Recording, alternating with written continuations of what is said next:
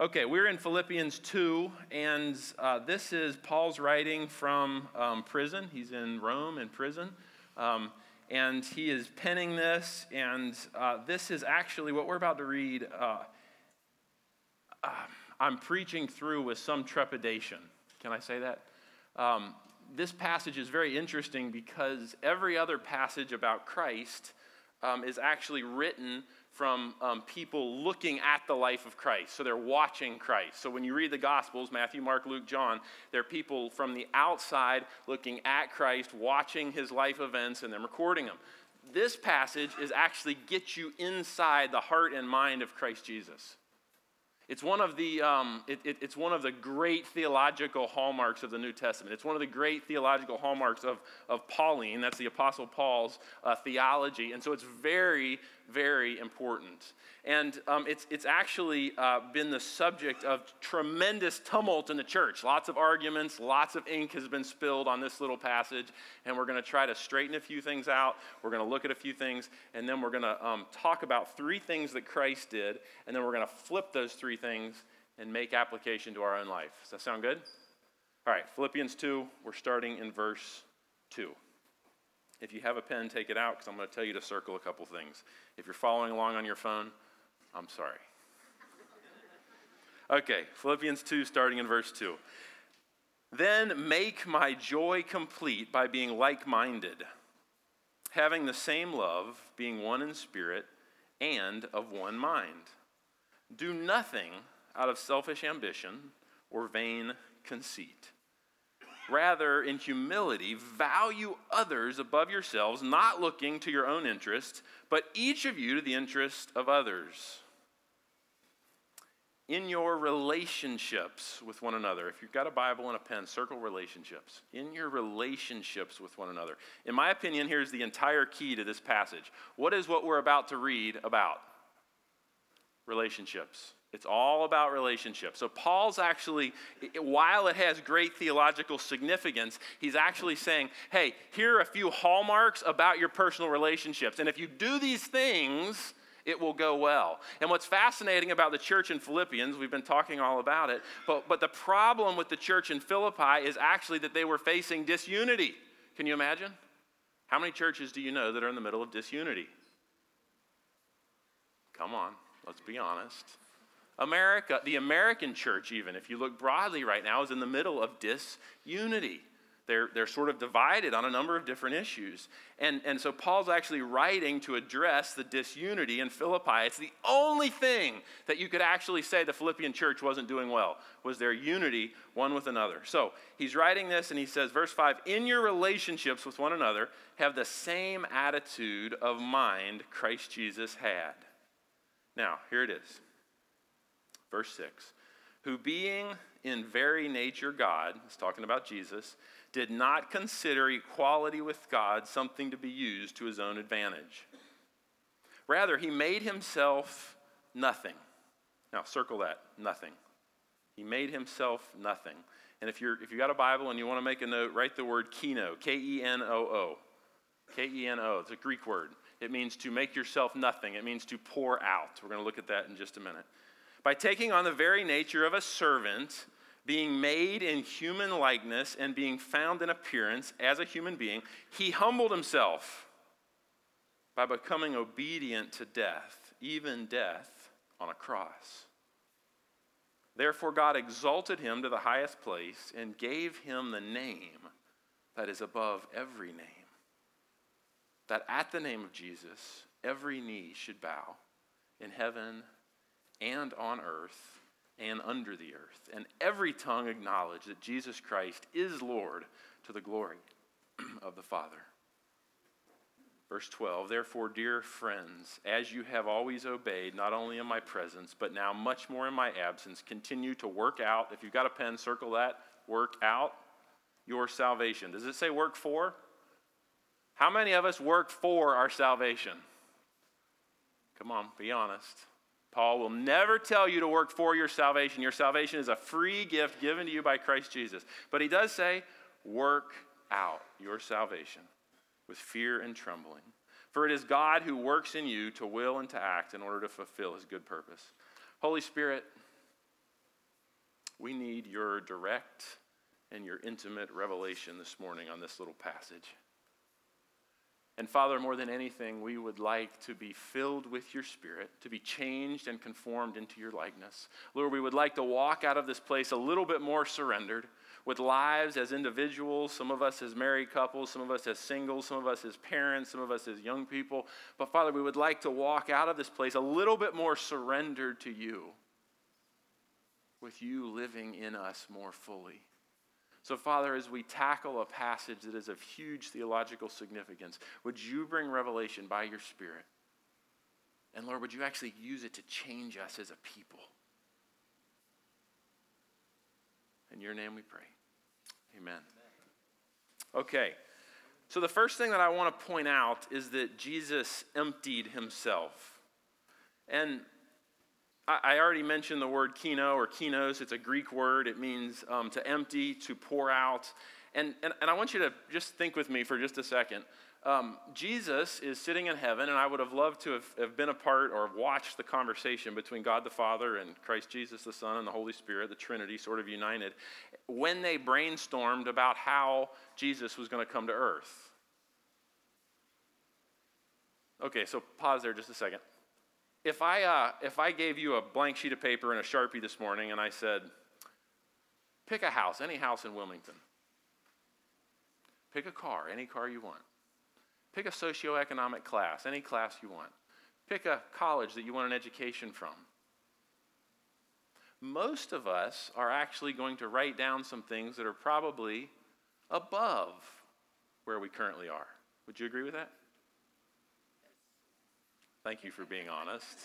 Most of us are going to go, I'd probably like a house that's a little bit nicer. I'd drive a car that's a little better. I might live in a little higher class. I might, I might. And we would, we would generally uh, elevate ourselves higher in the world in which we lived, right? So, in this conversation that I'm sort of imagining between God the Father, God the Son, and God the Holy Spirit, they're sitting there and probably not using English, but nonetheless they're conversing. And they're talking about how they're going to um, redeem lost, broken humanity.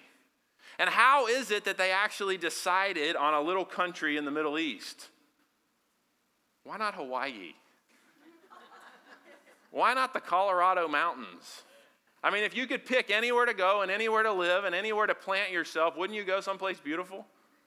If you could pick any house in the city of Wilmington right now, tell me most of you wouldn't pick some waterfront house somewhere or maybe a, down on the river or some big restored something downtown or whatever, but you'd pick something that is externally beautiful, right? Most of us. A few of you might be intelligent enough to go, you know what, more money, more problems, I'm downgrading, I'm going to live over here. Okay, fine. Maybe you're more intelligent. Maybe not. I don't know. But here's the thing Christ Jesus actually decides that he is going to come and inject himself into humanity in, in the little um, unsavory country of Israel. it's, a, it's a rather unsavory place if you've ever been. It's dry, it's arid, it's, it's a challenging place to live, and it's war torn and has been forever. And not only that, he actually injected himself into um, a, a, a, Hebrew culture, a Hebrew body. In America, we tend to think of Jesus as a white American. what? What? I'm like, what are you even talking about? Christianity didn't originate with white America. It originated with the Hebrew culture and Hebrew people with dark hair and dark skin. That is who he chose. I don't know how white America got so arrogant. That's actually why I started with the Greensboro Four. Now, he chose to inject himself into this little country, into this unique race. Probably um, of all of the, the, the people groups on earth, they're probably been the most discriminated people group ever. Ever. And that's who he chose.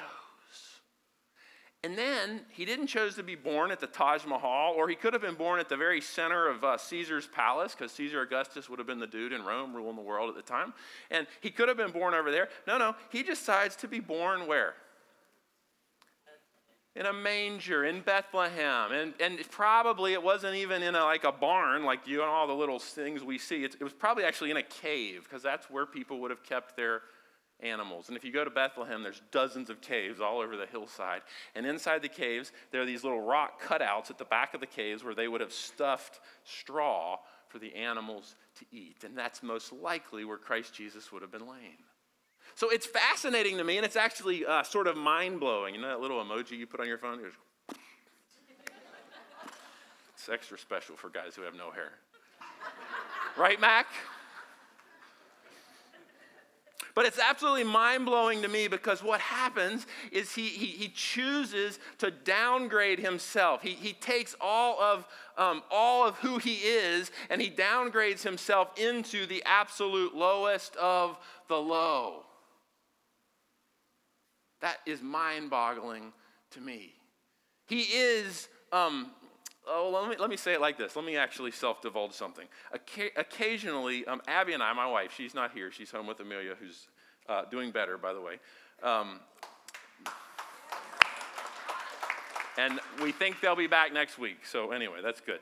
But let me let me divulge. Abby and I are not um, we're not like yellers or fighters. We don't we don't really do that. If that ever happens or we're that upset, we usually just kind of go silent and wait until things calm down, and then we get back together and work it out.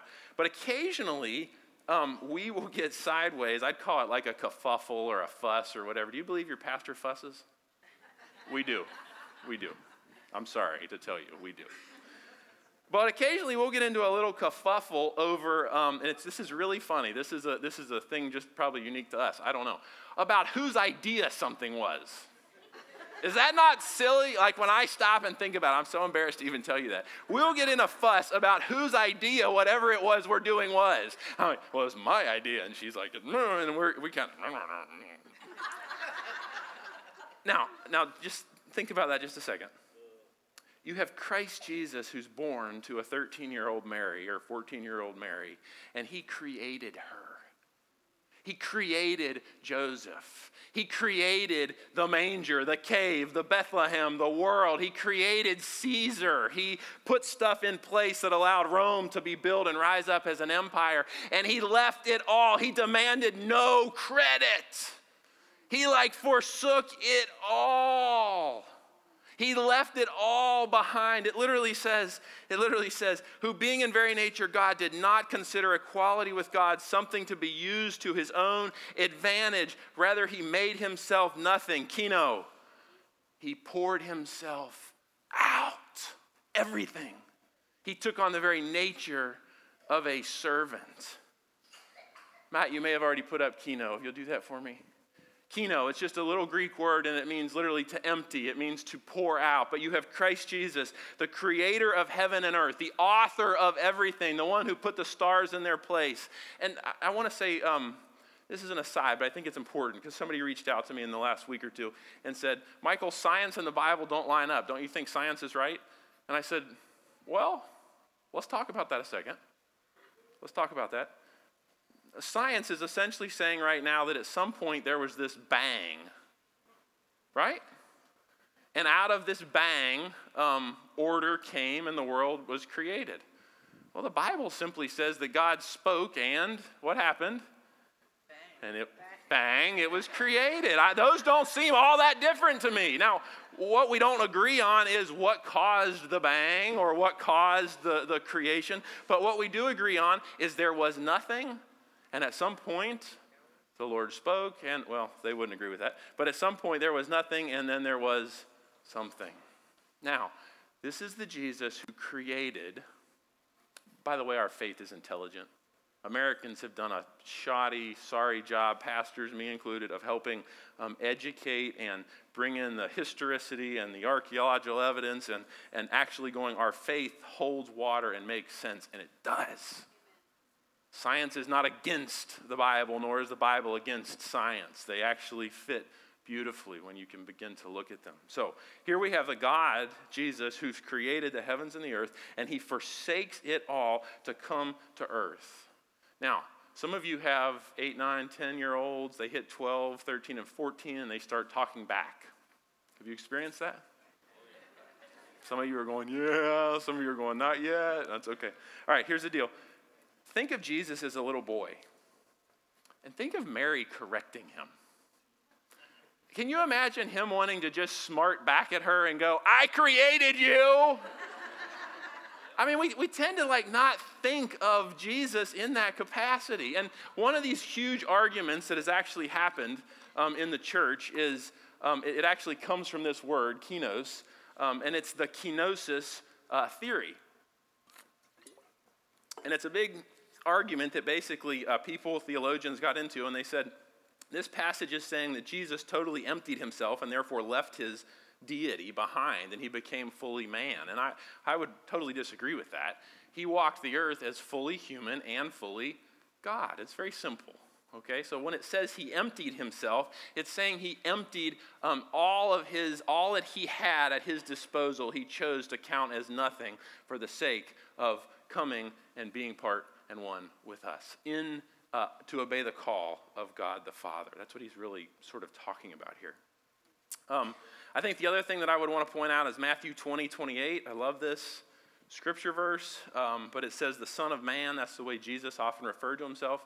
But it says the Son of Man did not come to be served, but to serve. All right, let's try that. The Son of Man did not come, but and give his life as a ransom for many. Some of you need to like write that down on a note card, and the next time you get in a frou-frou with your roommates or your spouse or your kids or your grandkids or your whoever, you need to pull that little note card out and go, What's my purpose here on earth? See, this, this passage gets super practical really fast. It's big and it's theological, and Paul's talking about Jesus um, pouring himself out, but then it gets very fiercely practical, which is sort of where we're heading. Um, something else that I, that I love that I think is um,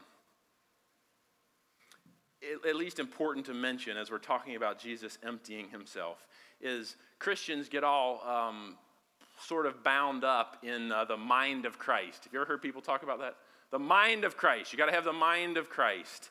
And it actually comes right out of this, um, this little passage right here. It says in verse 5 um, in your relationships with one another, have the same attitude of mind that Christ Jesus had. Now, I think there's a big misnomer in American Christianity right now, across the spectrum, because um, we're, we're sort of saying that in order to all have the mind of Christ, we have to be unified on everything. We've got to agree on political parties. And what that means is we actually can't sit around a table and discuss differing opinions because people get upset. And I think that is wrong. I think that is wrong. See, w- the mind of Christ here is not, the mind of Christ is not um, uniformity. In other words, that everyone says the same things and does the same thing and looks the same way and acts the same way and belongs to the same church. No, no, no. The mind of Christ is emptying yourself. The mind of Christ is what did Christ Jesus do when he came?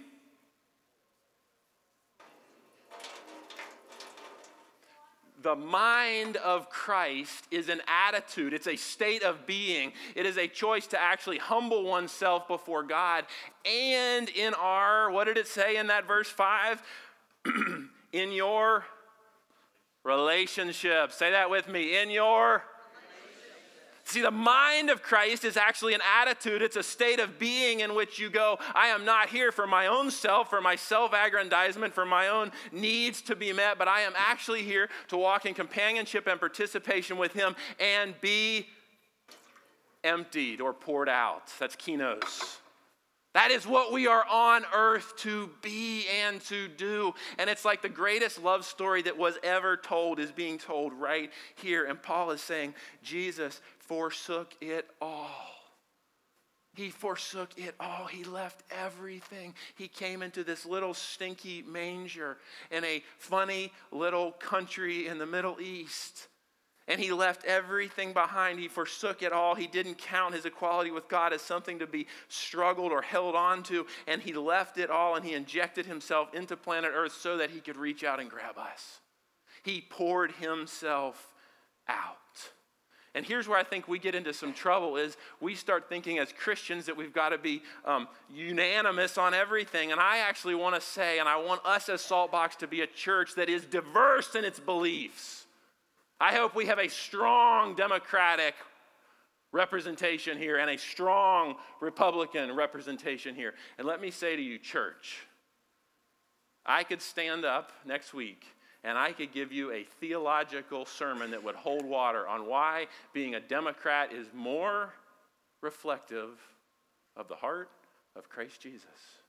And then I could come the next week and I could give you a theological sermon that would hold water on why being a Republican is more reflective of the heart of Christ Jesus. And then I would come the third week and I would say, neither of those things matter because what matters is we are part of the kingdom of God. And all of those things are cast aside. We must not, as a church, become a group that says we're just this or just that. No, no, no, no, no. We are unified. And one of my favorite quotes, Matt, if you'll put that next quote up there. This was a guy in the 1600s, and he said, In essentials, unity, in non essentials, liberty, and in all things, charity. Say that with me. In essentials, in non essentials, in all things. Now, here's the deal there are some things that I would say are essential to our salvation in Christ Jesus. And to those things, we should be unified. A theologian would say salvific. What a funny word. Salvific. It's what is essential to our salvation in Christ Jesus. Those are some important things. And then there's a whole lot of other periphery issues. And I would say, in non essentials, thank you. In non essentials, Come on, y'all can do better than that. In non essentials, liberty. liberty. And then in all things, charity. That's church. Church is not that we all look the same or cut our hair the same or dress the same or have the same color skin or the same socioeconomic background or went to the same colleges. No, no, no. Church is that we come together across a diversity of different opinions and backgrounds and places, and we come together and we are unified around the things that are central to the gospel of Christ Jesus. We give great freedom around the things that are not essential, and then in all things we join together for the charity and well being of our city. That's Christianity. And that's what Christ Jesus is saying here. He's saying literally, I came and I poured myself out. I didn't hang on to who I was, ruler of heaven and earth. I came as a child, as an infant. Have you ever held an infant minutes or hours old in your arms? You know how fragile they are? When they hand you your first kid, you're like, oh, I'm going to break them. Please, you know, and you're terrified, at least I was. Maybe you weren't, but I was. And they said, cut the cord, and you're like, ah, and you're scared. I was scared to death. But it's like you're going to hurt him. You're going to hurt the child. The child is so fragile. And here we have King Jesus, Lord of heaven and earth, creator of the universe, and he chooses to step into humanity, into the most fragile, tender little spot he could be because he loves you and because he loves me. He forsook it all, he emptied himself. The second thing Christ Jesus did is he humbled himself. I love this. I love this. I love this. You don't know it, and I don't know it because in America we value the underdog, right? We tend to root for the one who is the underdog, that's who we often go for. But pre Jesus, um, culture was defined um, by the Greco and the Roman worlds. And in those worlds, do you know what you valued? Hubris, personal strength, personal aggrandizement. I am that's what you that's what you valued. And Christ Jesus was injected into the scene and all of humanity was shifted in terms of the way we look at the world. We now look at the world and, and tend to value um, humility, although we all fight against it, don't we?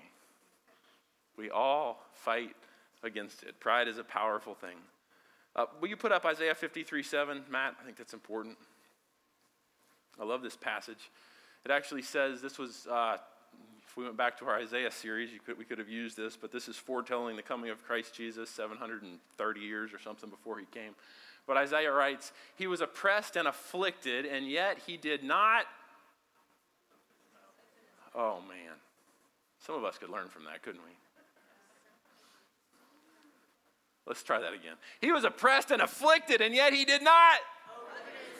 He was like a lamb led to the slaughter, and as a sheep before his shearers is silent, so he did not open his mouth. He didn't even speak before Pilate. He didn't even defend himself. He didn't even say a word. He was so completely poured out. He was so completely humbled. He was so completely obedient. He was so completely um, established as humility that he laid it all down.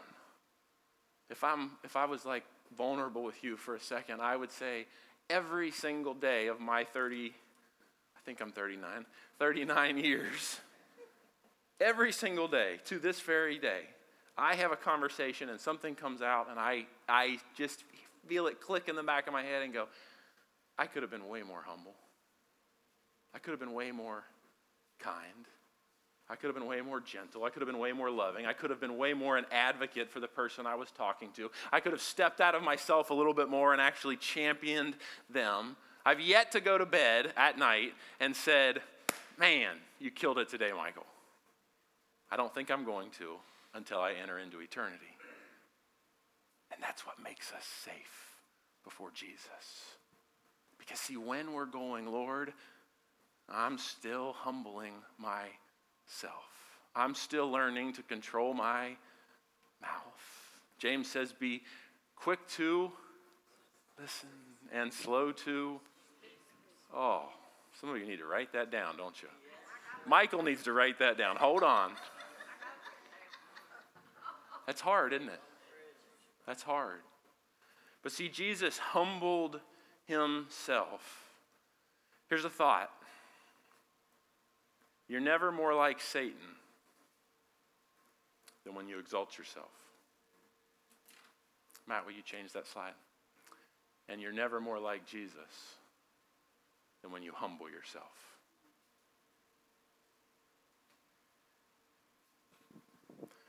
we all sort of have radar for people who are making things all about themselves, don't, don't we?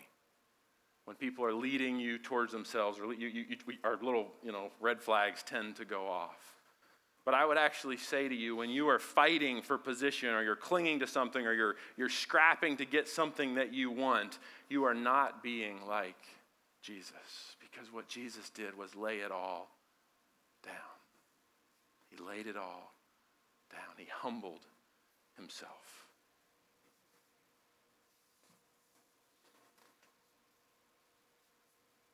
I think the other thing that Paul points out here, and we're just going to touch on it, but at the very end of verse 8, it says, uh, He humbled himself. First, it says, and being found in appearance as a human being, he humbled himself. And then it says, He became obedient to death. He had to choose death, by the way. He was God. He chose to die for you and me. That's love. That is the divine, like, just irresistible testimony of the love of Christ Jesus. And then it goes on and it says, even death on a cross. Now, the Apostle Paul knew that he would never be killed on a cross. Do you know why? Almost. He was a Roman citizen. See, being killed on a cross was so shameful that it was reserved for only the vilest and only the worst people. Paul knew beyond a shadow of a doubt that he'd never be killed on a cross because he was a Roman citizen. He'd be given a swift, quick death if he was sentenced to die. The Apostle Peter, on the other hand, was not a Roman citizen. Could he be crucified?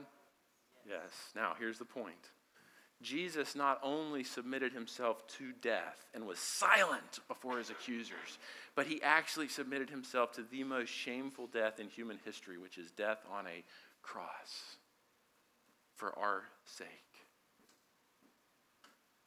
Now, my third point, and then I want to flip this whole thing and make it practical for us is that God exalted Jesus. And I love, I love this. You can't miss this part. And It starts in verse 9. Therefore, now, when you have a therefore, it's sort of citing everything before that in the passage, right? So we have Jesus emptied himself, Jesus humbled himself. Therefore, God exalted him to the highest place and gave him the name that is above every name, that at the name of Jesus every knee should bow in heaven and on earth and under the earth, and every tongue acknowledge that Jesus Christ is the Lord. That will happen, by the way. That day is coming, and that will happen. Now, God exalted Jesus. Put up my next slide, will you, Matt? I think this is important to see. Sounds like a storm's coming. Do I need to do anything? You want me to change? Okay, there we go. There we are. Um, so, yeah, so I think this is, is really neat because you can actually see this sort of illustrated in the Easter sequence that Jesus took. He emptied himself in a garden called Gethsemane. That's right. He wrestled. He actually wrestled with God and he said, Lord, take this from me. I don't want to do this. I don't want to die on a cross. I don't want to give it all. I don't want to be separated from you. And then he ended that prayer. Do you remember how he ended? Not my will, but your will. Your will. He emptied himself, he poured himself out. And then he humbled himself. We just talked about it, but he went to death on a cross.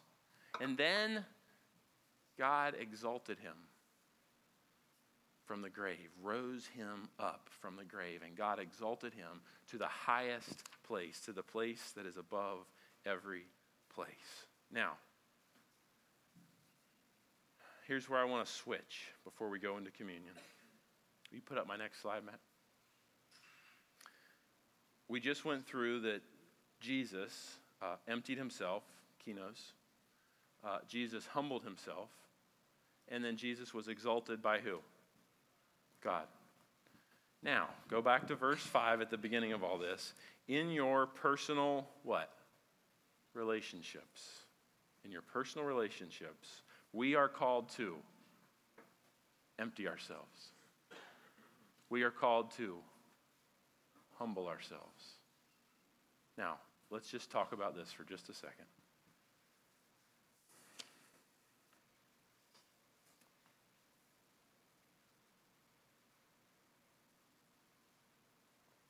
We are called to empty ourselves. Let me, let me self disclose another second here because I think it'll help you. Um, in October, Hurricane Dorian uh, created some damage at our house. It uh, came, water came through a door and it went all down the, the back wall and the kitchen wall and it popped up our hardwoods and insurance didn't get back to us for months and they finally got back to us and guess what? We're just now doing repairs, like literally right now. And what I've noticed is um, Abby and I are having these little kerfuffles. She's going to listen to this later and laugh and go, Michael, why did you say that? We're having these little kerfuffles over what do we fix and what do we do and what color should this be and how should we do that and what about this over here? And I'm discovering I'm not very empty. I'm not very empty. And I think she's discovering the same thing. And it's been a great journey because I'm actually reminding myself that in a marriage relationship, and if you're here and you're single, it applies to your friendships. If you're here and you're a young person in school, it applies to you. In relationships, if you're in Christ Jesus and if He is in you, you are called to empty yourself. And to the degree that you are not emptying yourself, that you are not laying it down, I'd say you're exalting yourself. You're fighting to get your needs met. You're fighting to get um, sort of you be the center of your own universe and the center of your own existence. My favorite people on planet Earth are people who are, have emptied themselves. And it's usually come at great personal suffering and great personal sacrifice. And God uses that in our lives to bring us to the point where He can fill us with His Spirit. Because if we're not empty, can He fill us? No. It takes emptiness so that He can fill us.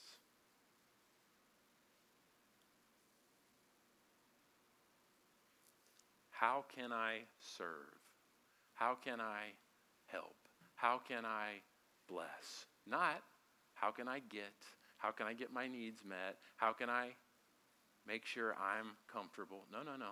It's a total shift.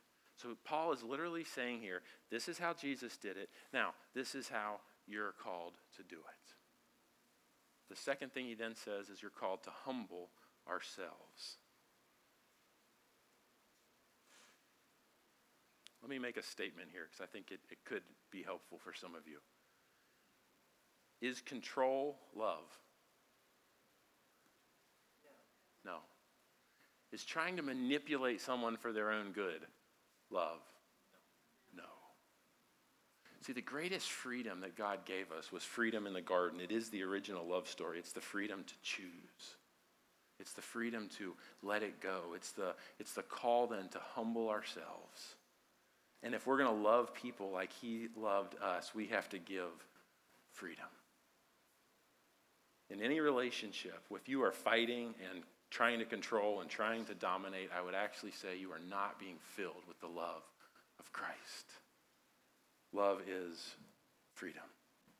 And you could also say if someone's trying to do that to you, that is not a relationship that is reflective of the love of Christ Jesus. I want to point something out here. Um, you all know this. Some of you, I don't know, maybe or may not, but pornography is pervasive in our culture. And who's got a smartphone? Somebody hold up a smartphone for me. These little devices give, um, and now give kids. So I used to coach soccer with our older kids, and I used to go volunteer at school. And I became aware, I was also a youth pastor, and I became aware at just how many kids are looking at garbage on their phones. Now, I just want to say this that is self gratification, right? And that's why it's against the heart of God. It's the same reason why rape would be against the heart of God. It's overcoming another person's will. It is absolutely the antithesis of what Christ Jesus did. He emptied himself, he poured himself out, he humbled himself, he reduced himself to nothing. And to any degree where we try to force another person to do something against their will, we are overriding the gospel of Christ Jesus. Love is freedom. Love is open hands. Love is empowerment. Love is respect. I want to make another statement. The Bible's clear that He calls us to reserve sex for marriage, and this is something young people notoriously struggle with. Why?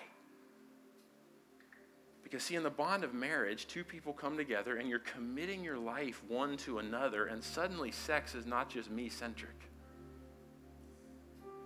It's about blessing, it's about giving. And before that bond, it is me centric. Now, here's why I'm going here.